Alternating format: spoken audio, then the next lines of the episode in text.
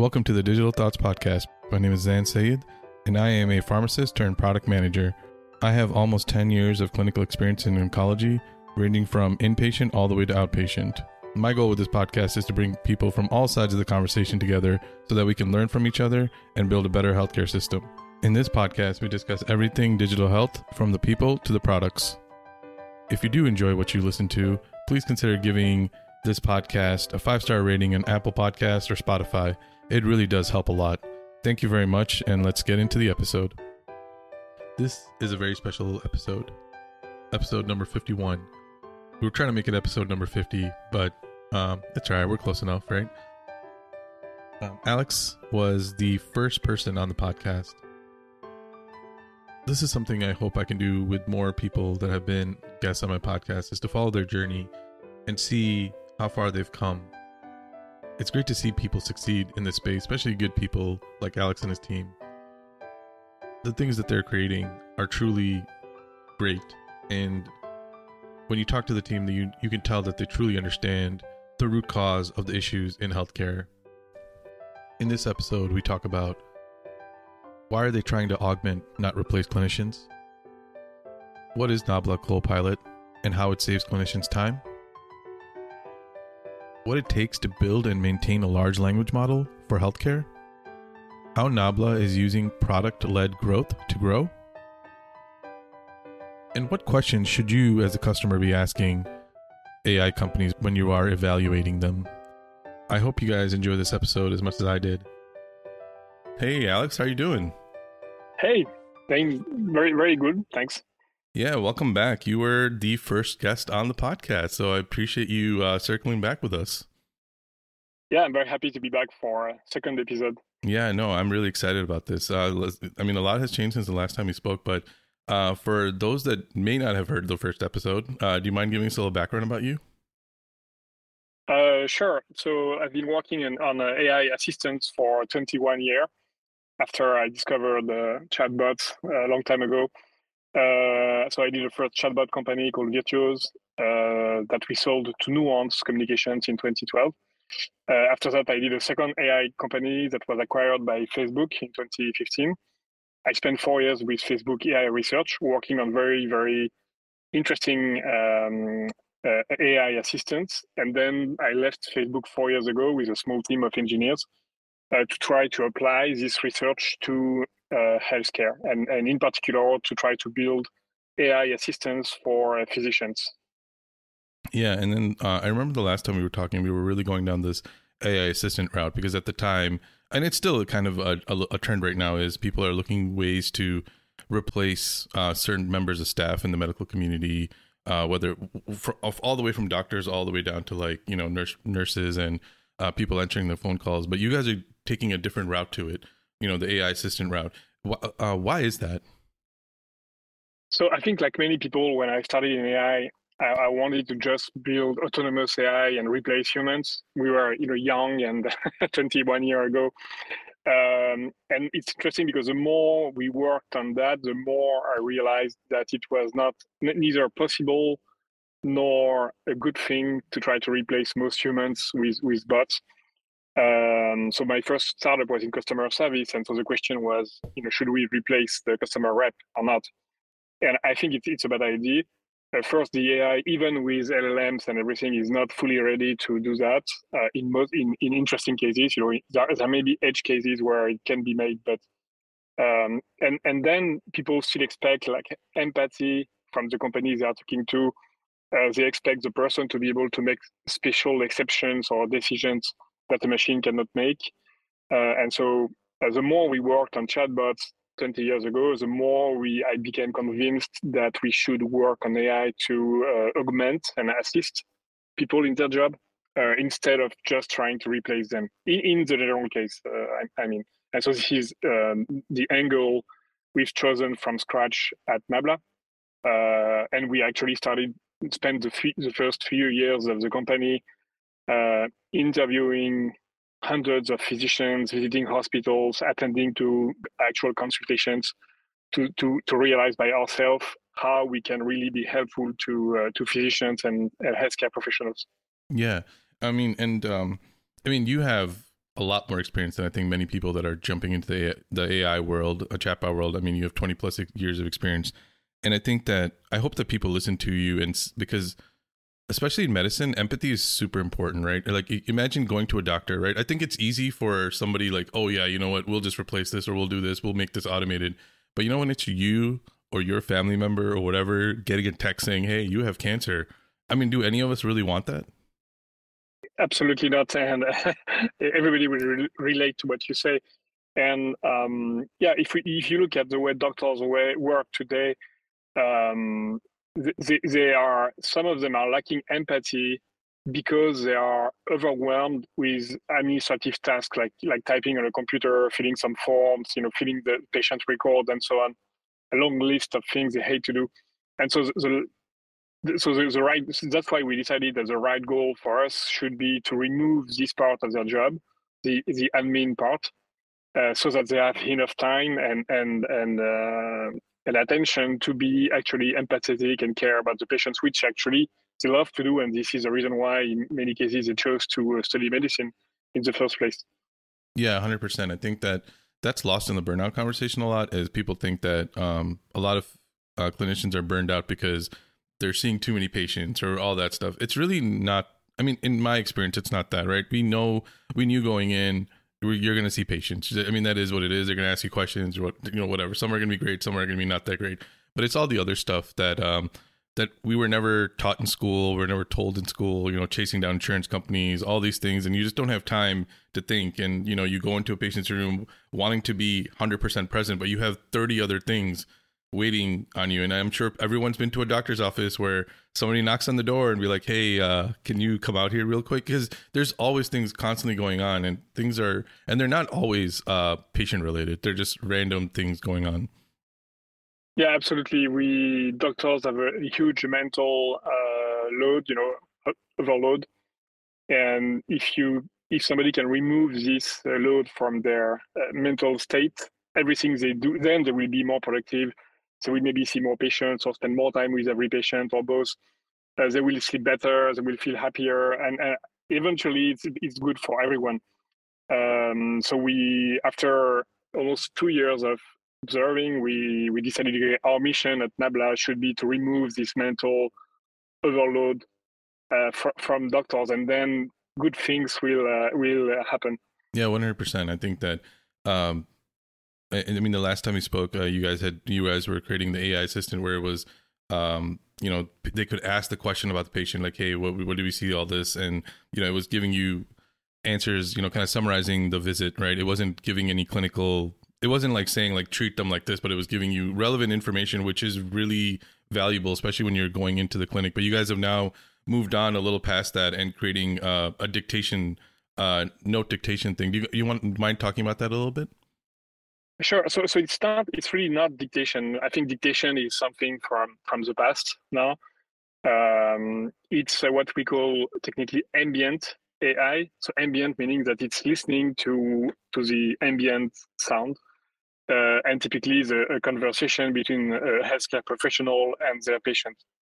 And so uh, we don't ha- ask physicians to dictate into a microphone we just listen to what they say to the patient and what, what the answers from the patient and so on. And from this, we have inf- enough information to generate the clinical documentation, write the referral letter, generate the, the insurer claim, uh, write specific instructions for the patient, trigger an order for lab tests. Or you know, so really the, the, the new generation of dictation, I'd say it's not explicit dictation, uh, it's okay we know the ai knows what to write because we capture this information from the context. That, that's why it's called uh, ambient. And so we this is a product we um, we we do today. Um, it's a very for an in-person consultation you as a physician you know put your phone on the table in the exam room press start when the consultation starts. And um, it will capture the, the audio. We don't record it but we capture the audio and at the end of the consultation, you press complete, and 10, 20 seconds later, all the clinical documentation has been uh, generated and uh, filled into the, the electronic health record. Uh, so we integrate with the different uh, EHRs you can, you, you can use. Uh, and so it really removes this so some some physicians save five, six, seven, eight minutes at the end of each consultation because they don't have to do this thing again. Yeah, that's uh, that sounds super exciting. I would, I, I think that's amazing because I, I, don't think people realize how much uh, time is spent documenting. Um, and so, how does so so, uh, just just for people to understand more clearly. So, like you you get a you get an app on your phone and you put it on the desk, right? And then how does it know uh, who is talking? Uh, so it, it it knows from uh, semantically who is talking. So it doesn't try. This is the power of, of modern uh, generative AI. It doesn't even try to decide who is the patient, who is the doctor. But from what is said, um, the, the model is able to, to extract the, the information and use it in the correct way.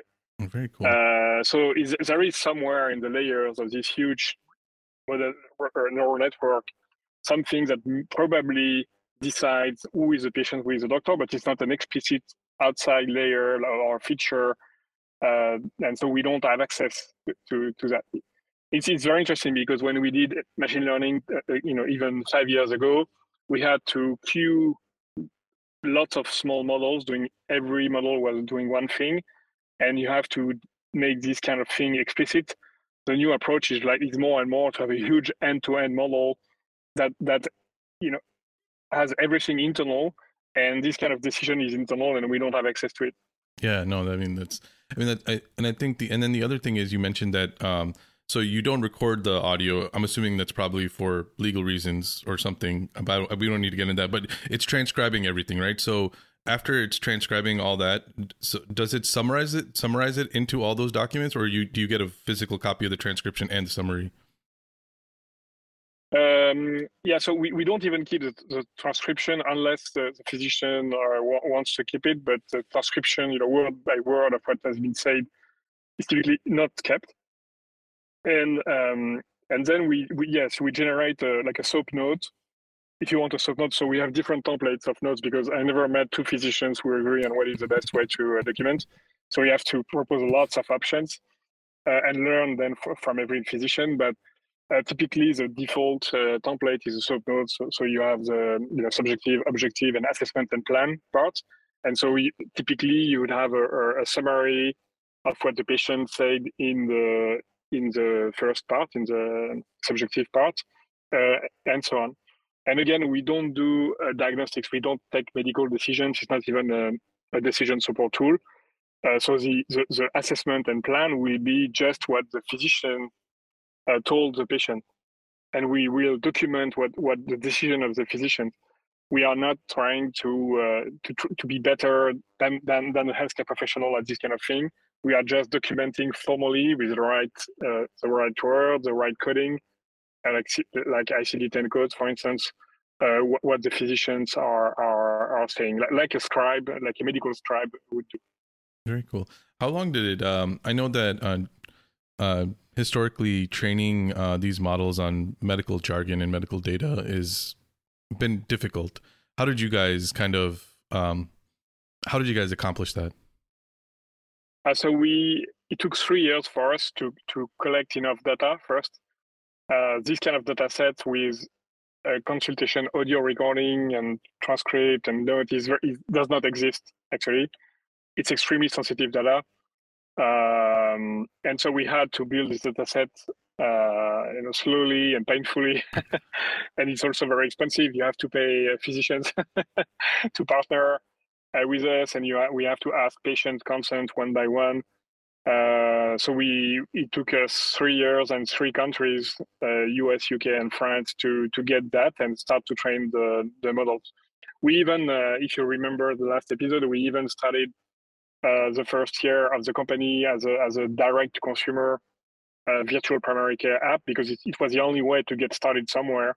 And by being our, our own users, our own customer, uh, having our physicians sitting next to us at the same table, you know, engineers, physicians sitting together, it was the only way to bootstrap this uh, like chicken and egg problem where you don't have data, so you don't you don't have a tool, but you have you don't have a tool, you don't have customers, so you don't have data, and, and so on. So we we had to start there. Yeah, and I hope everyone's listening to this, and you know, because I think there's a lot of steps that get missed when people are talking about AI in healthcare, right? I mean, for you guys, you guys had built in that, you know, you had started with the virtual clinic and you had built in like physicians, customers, all that. So it still took you three years, right? And you guys were just focused on that. You knew, I mean, you have a you have experience in it. You knew what you needed, and it still took you guys three years. And I think people forget that you can't just grab an LLM off of a website and just throw it in a medical app. It's not going to work. I mean, it, it, works well enough to raise a seed round or, or, or to impress your friends. Meaning, you can do a demo with LLM. Uh, you can you can make maybe MVP, but it that looks, especially to non-physicians, will look like something that is working. But then, definitely, you're right. You, it's you'll be far far away from an actual medical product that you, you can use uh, first it won't be uh, compliant that's one thing but then it won't be the accuracy won't be good. And as you know uh, physicians have very, very high expectations in terms of accuracy. If you're below a very high threshold you just try it once and then you're, you're disqualified forever. And and so we had to reach this this threshold uh, before adoption started to uh, accelerate. Uh, and, you, and you cannot do that with out of the box LLMs alone. You, you need at least uh, to, to complement these with your own models. Um, so yeah, that, that's that's um, but th- that's a weird situation because it's still easy to do demos, and so the, the market looks very very crowded and and and, and messy, and so sometimes our, our, our clients are a little bit lost on this market. Um, uh, but yes, there is a big difference between a demo and, a, and an industrial product. Yeah, I mean, and one thing is if you if you if you're if you're an AI company, right, and you're coming to them, be like, hey, we're gonna save you time, but it but if they have to edit the note, let's say like you know it's it's your like you got a competitor to you guys, right, but they have to still keep editing the note. Are you really saving us time at that point? Not really. Like even if we have to go in, knowing that okay, maybe really, maybe you're like 85, 90% accuracy. That still means 10% of the times you're wrong. So me as a clinician is going to check every single note to make sure that everything is okay. So it's really maybe instead of saving me like all my time, it's maybe saving me like some of my time. Yeah. Yeah. The biggest problem with uh, if accuracy is not really, really high is you still need to remember what, what, what has been said during the consultation. And you maybe even need still need to take notes and so to, just to, to, to correct the mistakes uh, of the tool. And so if, if you have to do that, then the, the whole premise of the tool is, is collapsing because what, what our users love today is they don't need to take any notes. They don't even have a screen, uh, you know, they have a screen on the side, not in the, in the middle between them and the patient. And this is the, the most important thing in the promise. And so if they still have to take notes because accuracy is not good enough, uh, then it doesn't work uh, anymore. And um, also in terms of accuracy, for this kind of application, you really want high precision. It's okay if recall is not perfect, but you want high precision. So if you're uh, not in, in uh, into machine learning, precision is pre- good precision is you don't add things that are not relevant, like invent new things like hallucinations. Something LLMs are really uh, it's are really uh, capable to do. Uh, and recall is uh, good recall is uh, everything you had to capture in the consultation you put in the note, but maybe you put more. And so in this application, it's okay to miss something. I mean, it, it, it, it's it's better to not miss anything, but you can live with you miss some information, but information like something in the plan that the physician didn't say that you add in the plan. It is really really very dangerous and very wrong. And so in this application, you want very high precision. Uh, and if you need to choose, you can you can lower the, the recall. Uh, and um, that that's very important. And it's hard to, if you use a public LLM, this is the kind of thing you don't have control over. And so this, this is an, an, another example of the limitation. Yeah, no, that's very interesting. And then uh, you had mentioned like, um, so LLMs also like these models are uh, some are more prone to hallucinations, some not. But like there, that is another thing that you know you have to keep up, right? Like dealing with the hallucinations. So how, uh, and you don't have to talk about what you guys. I mean, how how does somebody approach that? Like you know when you're creating an AI company or whatever, like. I think some people also forget like you need to keep it. You need to. There's a there's still upkeep. Like how do you guys um, do that? Uh, so first, you, you need a very good framework to be able to be able to just measure what's happening, which is not obvious. Uh, you know, in, in some software, you have a binary signal: it works or it's broken, or it works, it's zero or one. Uh, but when you generate uh, something in natural language, it's very hard to measure.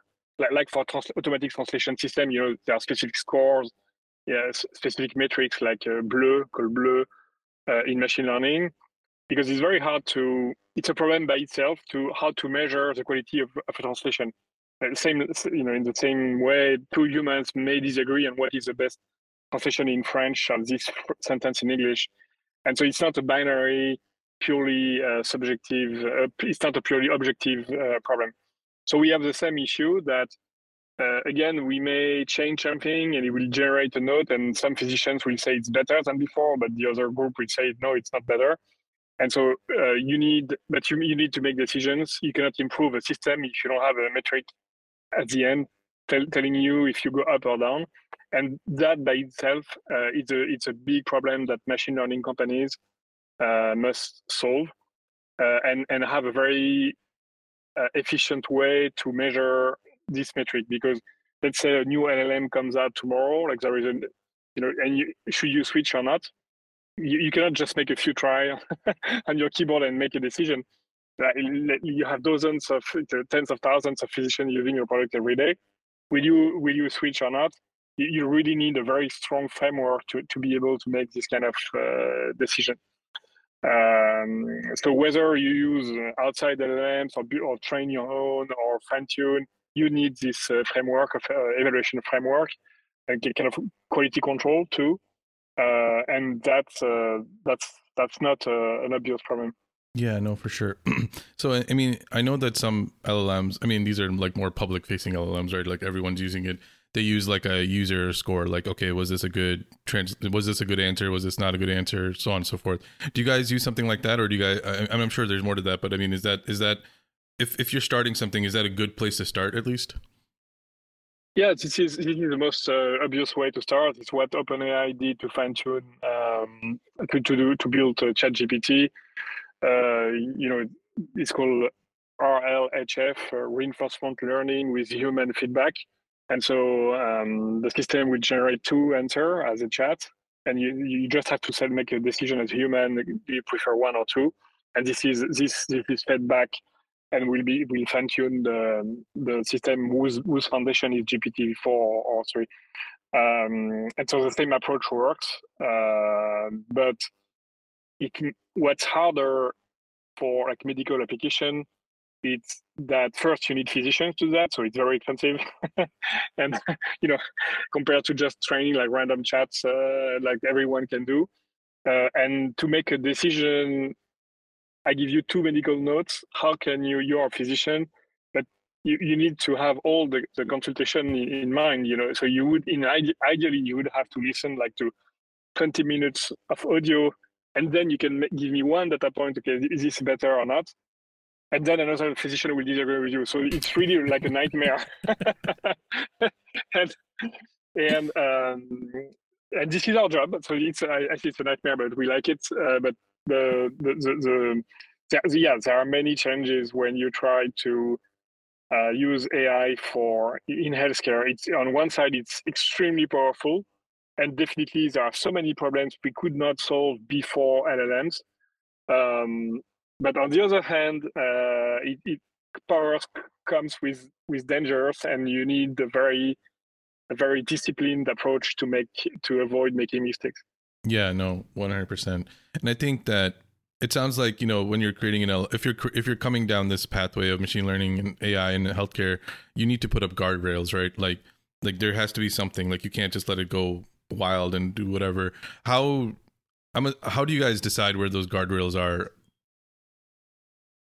we so so first so we have specific models who like fact that fact check the output of LLMs and so try to find the source in in the in the transcript uh, and and decide okay we are not sure about this we prefer to remove it so the, you you have the, uh, from a technical standpoint this kind of adversarial approach where two models are fighting each other and trying to fact fact check each other it's just a, an image but it's the closer I found, uh, it's actually quite efficient, and uh, so you you you can remove like most of the things you're not sure about with that. And then the final the final answer is not technical; it's uh, it's on the product UX. Um, you really have to make it clear for users that this is a suggestion; they need to read it. It's easy to read because it's very concise, it's very summarized, and it's typically uh, organized in bullets, um, bullet points. So but it's still it's a, it's a it's like I, I tell them you know it's like a super powered autocomplete tool if gmail you're writing an email you have a suggestion you are in charge to decide uh, if you want to to accept it with tab or not. You cannot send a random thing to your friend with insult and then tell them oh sorry it was gmail suggestion so i i, I, I took them. And it's, it's exactly the same. So our, our job is to write a, a documentation so that physicians um, uh, save time and have less stress. But at the end of the day, they, they we don't click submit on their behalf. They will uh, they, they, have to read it through and, and, and verify. And in, in most cases, they don't have to change anything, but still they should do this uh, this verification. I mean, I can talk about uh, this, getting the nitty gritty of AI and ML, but uh, let's move on a little bit. Uh, so you had mentioned so you create the note right and then you also create uh, referral notes uh, anything that insurance needs whatever um, is that something that happen, happens automatically or is or like let's say like you or is it something that i have to like oh can you create this this and this? So uh, for the moment you have to say okay please please generate this and this and this. Uh, as we get more and more so all these things are really new you know we launched the product so we worked on it for three years and we launched it seven months ago. So it's uh, it's uh, it's still uh, new, and um, once we'll be really uh, we have enough confidence that when these things are needed and that the quality is really good, it could be could be automatically uh, generated. Um, so um, and we so we are getting closer uh, to that. Very cool. And then um, I had a question. I completely forgot about it. Um, Oh, uh, this is the question I had. So how how are how has the feedback been? Uh, you know, it, it's a. I mean, seven months in startup world is like years, right? But how how has it been? I know you guys. I know you guys have uh, onboarded customers and such, but how how has the reception been for you guys? So the reception is incredible, and that's the best thing that can happen to us entrepreneurs. You know, it's not it's not uh, you make money or you're proud to have a press article about you because you found you raised uh, X millions. The best thing is when your users actually uh, messaging you to say it's incredible, my life has changed. And uh, we are very lucky because this product is very emotional.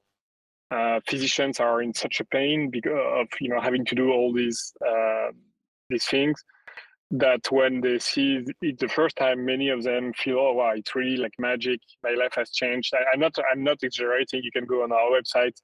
We have lots of testimonials, uh, and so we we actually uh, because we ask feedback to the to the user at the end of every consultation, and in about almost 10% of the consultations, they give us some a quick you know a few words of feedback, and so we have incredible. Uh, f- feedback and and most of it is okay, I it removes the stress from my life. I, I, I was about to, you know, burn out, and now I, I feel really good.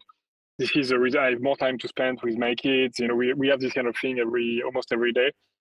Uh, so some people speak about pure productivity. Okay, I saved seven minutes per consultation, but I mean the the the, the biggest feedback we have is one one one layer above this is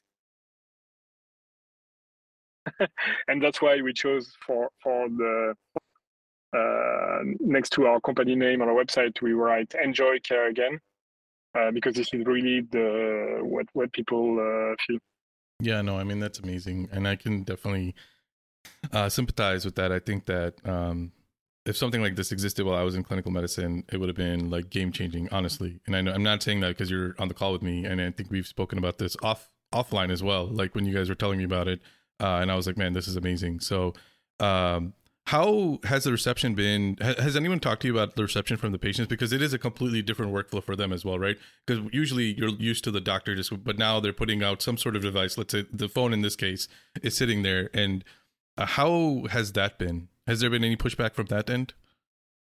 So I, have attended to uh, hundreds of consultations in, in, in the US recently. And I, I so I, I personally never seen any patient refusing to, to use that because the doctors ask for, for their consent before I think it's important. So in in in uh, I never seen any patient refusing that. I think they trust their doctor. So maybe I was in a, uh, specific settings, but and then it's really interesting.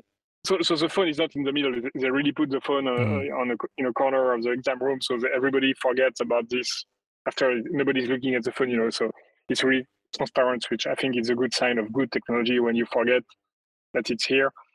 Um, and so two two things. Once one thing we expected is that many patients are excited that their doctor is using something uh, like AI, very you know new technology, powerful for them. So they, they feel valued by, by that. Uh, and there are more. There are. I never seen patients worried about the fact that it's, it's capturing audio. So, you know, we tell them it doesn't record, but would would, would they trust? They tend to trust the doctor, and and um, excited that new technology is used for them. This is the first uh, thing. And the second thing, uh, in terms of patients, that we was a total surprise, is we figure uh, doctors quickly figured out that when they do physical exam, if they don't verbalize the exam, it won't be captured in the note. Of course, there is no camera. We are we are mm-hmm. just getting audio, so if it's silent, we cannot guess uh, what's happening. And so without any instructions from from ourselves and that, you know there is no training no no documentation it's very easy to use so but they, they, figure out that if they verbalize what they are doing like i'm doing exam x uh, exam y is normal i'm looking at this muscle i'm touching this and and blah blah blah. And so they, they will verbalize more and more because it's perfectly then captured in the note and they don't have to add it. And and the, the impact of this verbalization on patients is they, they, they feel really good because they, they think well they feel they have the perception that the, the the exam is more is deeper very technical very serious. And so the, the same gesture from from the doctor with with or without verbalization is perceived differently uh, by by patients and so uh, we, we uh, it was funny to see that uh, this side effect on patients that we didn't expect at all but seems to be uh, quite powerful yeah, no, I I actually no, I didn't even think about that. And then when you started talking, I'm like, oh, that makes complete sense because uh, one thing with uh, patients that you know you, I've heard many times is they just don't know what's going on, right? Like they know, like a lot of times you don't get told like what your blood pressure is, your temperature, whatever it happens to be. It might all be normal, but you just don't know. So not only yeah, you're you're seeing what the doctor's doing or the nurse is doing, and like they're working through it, so you're actually physically seeing, you're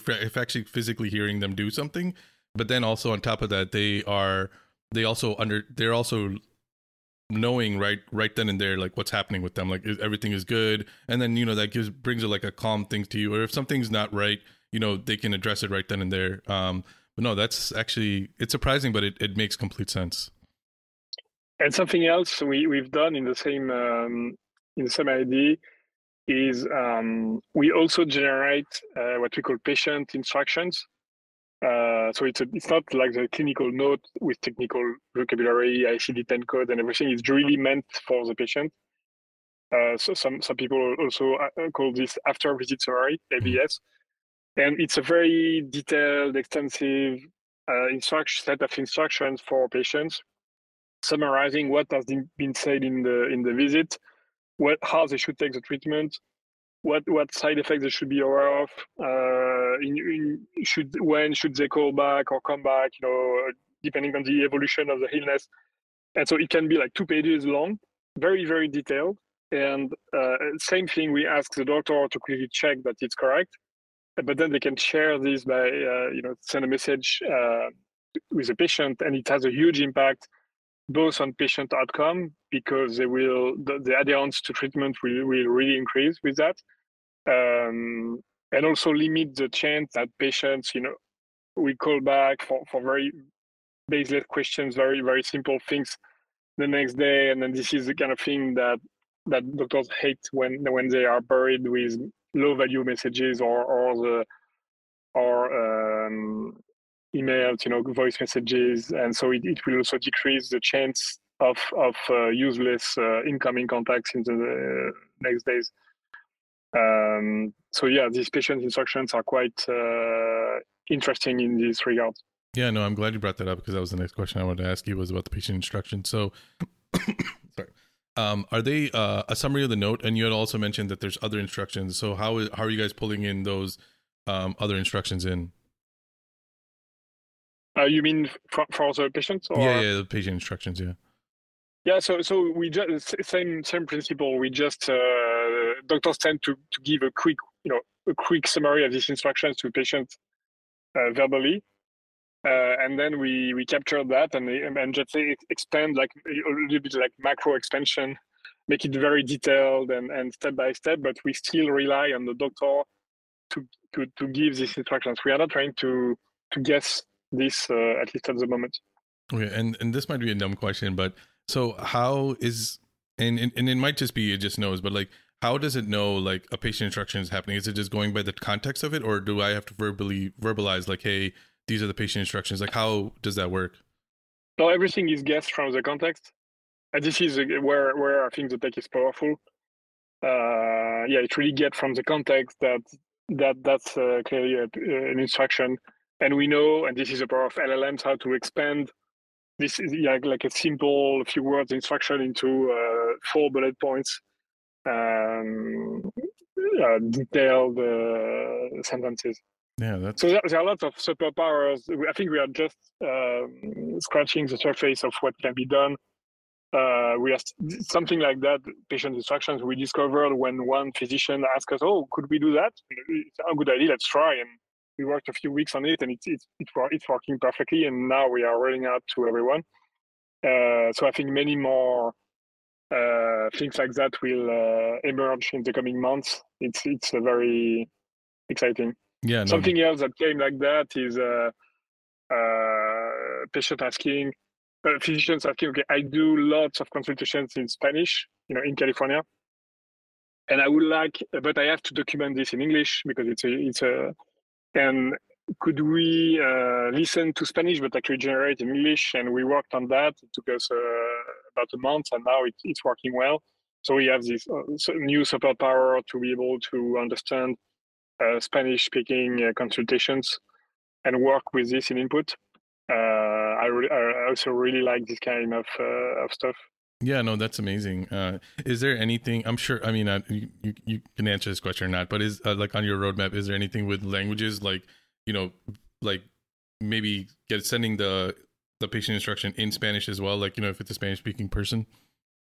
Yeah, yeah, we we do that already. Okay, nice. Uh, we do that already, and I think the uh, we we started the copilot on uh, the physician side AI, but I think the patient facing uh, you know, if you're if if I'm your medical assistant, I'm really good?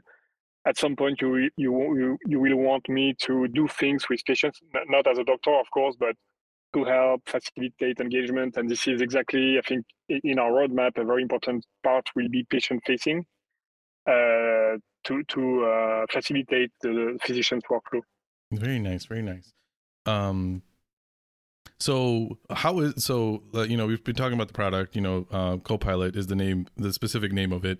Uh, how so? Let's say uh, you know so I'm interested in it. Like I want to get it into my clinic or hospital. What is the process of of getting started and getting onboarded? The process is ten seconds. we worked a lot for that. Uh, you. Um, you, you would go to nabla.com, n-a-b-l-a.com, uh, and you can you can try the product without any sign up. Uh, you can there is a web uh, web app version of it, so on uh, any mobile phone, uh, you can use it in a for an in-person consultation on your phone, and you can see the results and if it fits your workflow or not. So we may we may we worked a lot to make it super easy to evaluate, and it's free up to 30 consultations per month. So we want every healthcare professional to be able to very easily uh, evaluate if it works for them or not. Uh, and we don't store, again, on our side, we don't store any data. So the audio, the transcript, the note, once you've copy pasted the note into your medical record, uh, we we just uh, forget everything. It's it's a stateless machine, so we we made everything so that it's easier for you know instead of spending money in, in ads and marketing and salespeople, we prefer to have a this like PLG product led growth motion where we just show the product and have people try it. Um, if you do video visits, we have a Chrome extension, uh, so it can plug into any um, any uh, remote consultation tool you may use, as, as as long as it's web based.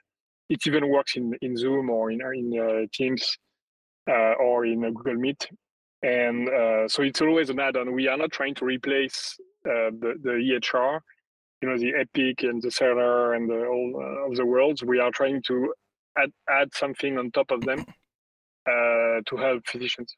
Okay. And then uh and then you had mentioned earlier that you guys are integrated with the EHRs. Um how long does that A what is that integration and then how long does that integration take? So the, the perfect integration is when we are fully transparent. You just have a start button in in the EHR directly. Uh and when so you really have nothing to change, you know, uh compared to the way you work today. You you are you are on the patient record in the EHR. There is a small start button powered by Nabla. You click on it and it will start recording, uh, listening to the consultation, and then at the end fill all the fields, you know, including structured fields and everything you need to fill in the EHR will be automatically filled. Uh, so this is a, an integration where we are almost transparent because you just want your EHR to be filled. Um, and we are, um, for instance, a NextGen, uh, a large EHR with 70,000 physicians, I think, uh, just announced um, uh, something they call Ambient Assist, which is powered by Nabla, and it's perfectly integrated into the EHR. Uh, in some cases, we have a lighter integration where at the end of the consultation, uh, we you still you still use Nabla on your phone or as an extension, and at the end it will automatically through the API create the note, so you don't have to do any copy paste. So this is a, like a lighter integration that we are doing for many many uh, EHRs, and then and then there are situations where we don't know about your EHR yet, so you discover Nabla. Uh, you don't have we don't have any integration, and you people start by just copy and pasting which is not ideal, but it still saves a lot of time. And so we have lots of physicians who are using it in this way.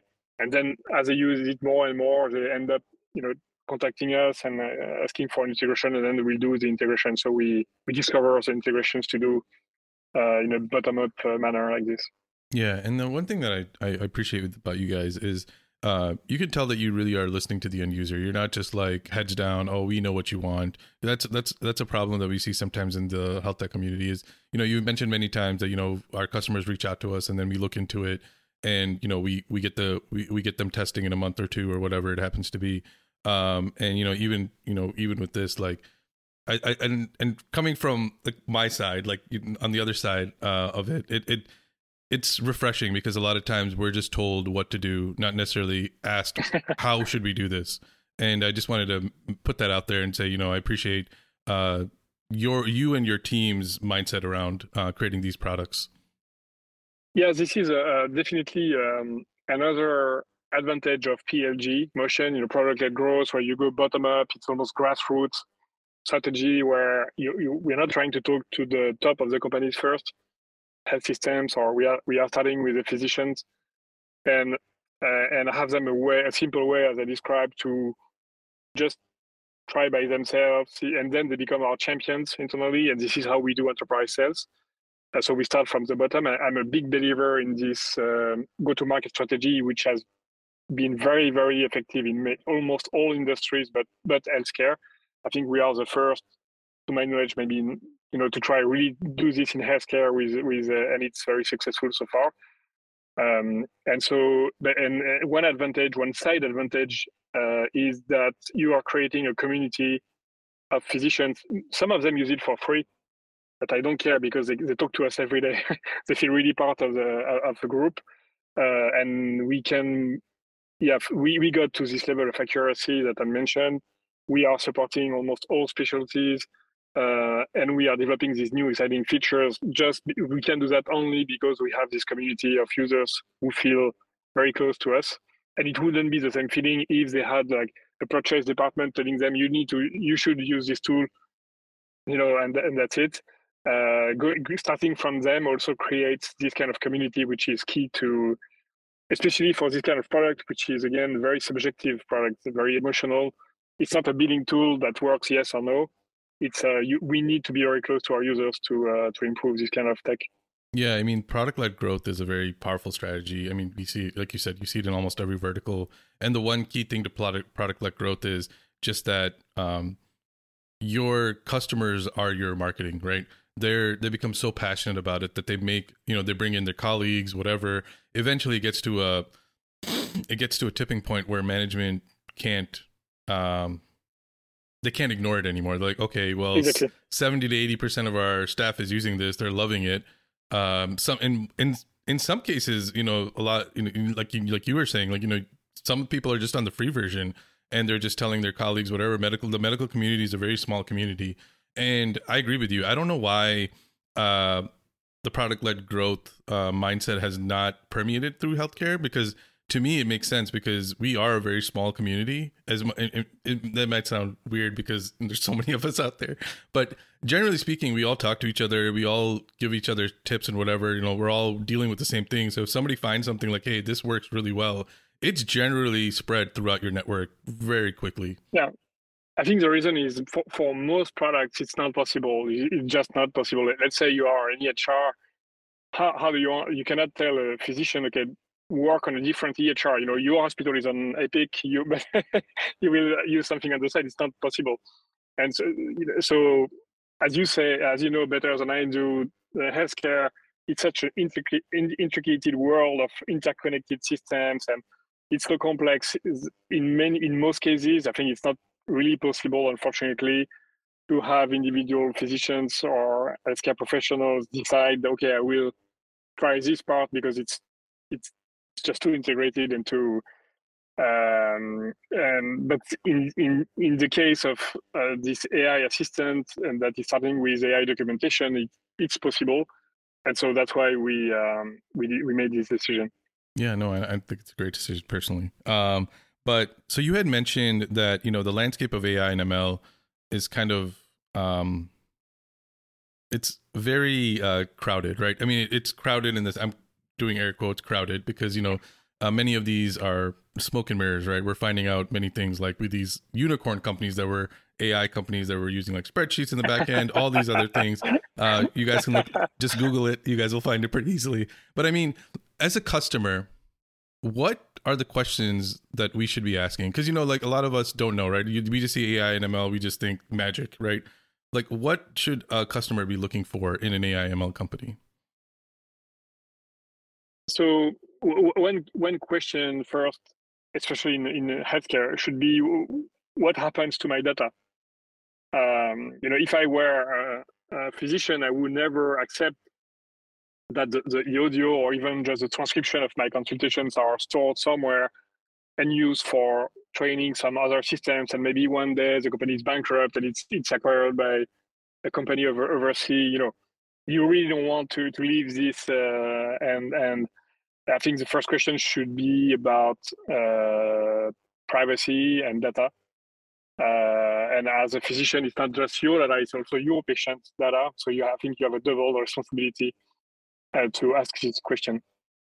Um, and and then, yeah, the second question is uh, is about safety and accuracy. You know, uh, the question you asked me today, which is um, what is the measure? What, what, how do you measure it? Uh, who measures it? And uh, what is the level today? What prevents from um, big mistakes from happening?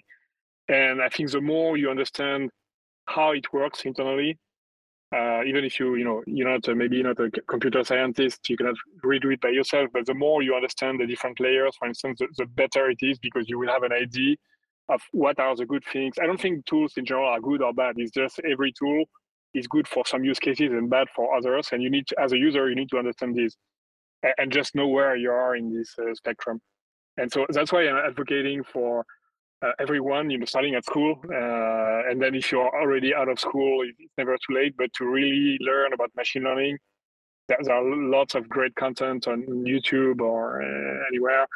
Uh, and instead of, you know, looking at sales presentation done by people who themselves don't understand anything, but but but some company told them you should sell say AI to sell your product. Uh, j- just uh, have a like a, a little bit of culture of how it works. Uh, it's fascinating, and then it will help everyone to decide by themselves. Okay, is my use case a good one for for this this tool uh, or not?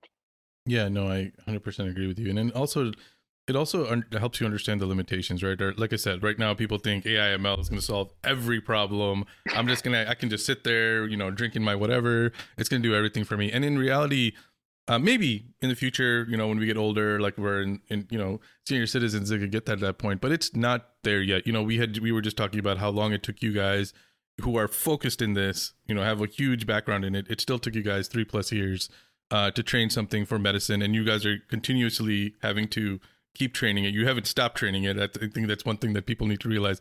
It wasn't just stopped at that three years, but it took three years to get to a point where you were you were comfortable enough to to yeah. to get it out there. Yeah, exactly. Yeah.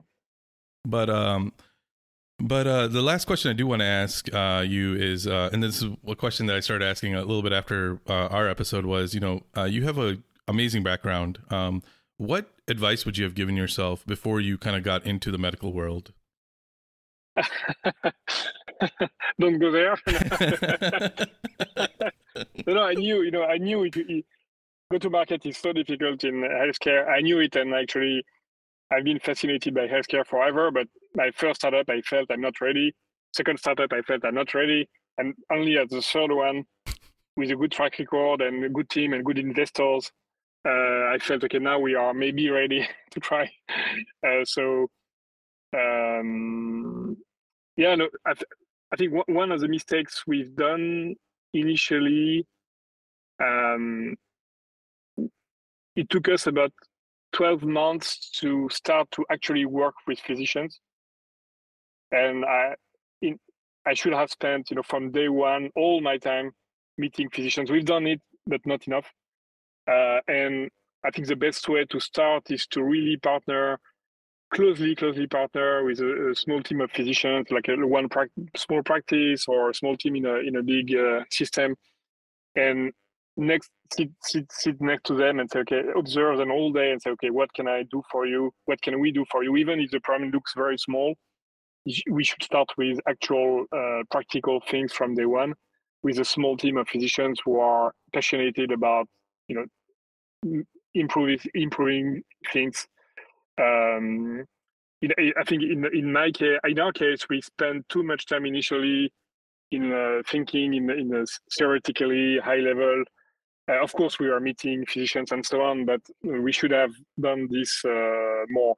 And then when, when we felt that the only way was to be our first users, we, we created our own uh, virtual care primary uh, primary care app, uh, and it was it took a lot of resources and time to do that and again, looking now, I, sh- I think we should have selected one partner, like a like a medical primary care practice, and and worked with them. And we we we tried to find a partner like that, and then after some time we gave up and we said let's do it ourselves. we don't have time, but I think it's it's a mistake. We should have spent more time to select from day one uh, a very very close partner. And now now four years into Nabla, we have we do have very very close partners in the like practices and and and, and very big you know health systems in the US uh, like Kaiser, but we and we we can do really cool things with them. Uh, but we should have spent more time initially uh, on this. Yeah, no, and um, I, I I think that if everyone didn't have something that they could change, then you know yeah. we we would all be. I mean, perfection is something that we all strive for, but just never I don't think ever achieved, but we're all striving for it. So I think you guys are doing perfectly fine, uh, even with what you call some mistakes. I don't think they're huge mistakes, but uh, if somebody wants to get a hold of you, what is the best way of doing that? Um, just uh, you know, go on nabla.com. Uh, there is a contact form, or email me at alex at nabla.com, or uh, invite me on LinkedIn. All channels are open. Yeah, no. Well, Alex, I I really enjoy talking to you for you know you you can get into the very technical details and also you are very uh, you I you know you're one of the few people that are in the space that really truly understand the plight of the clinician and so I really enjoy our conversations um, and thank you again for coming back on and you know I wish you guys nothing but the best. Thank you very much, James. It's always a pleasure to talk to you. Yeah.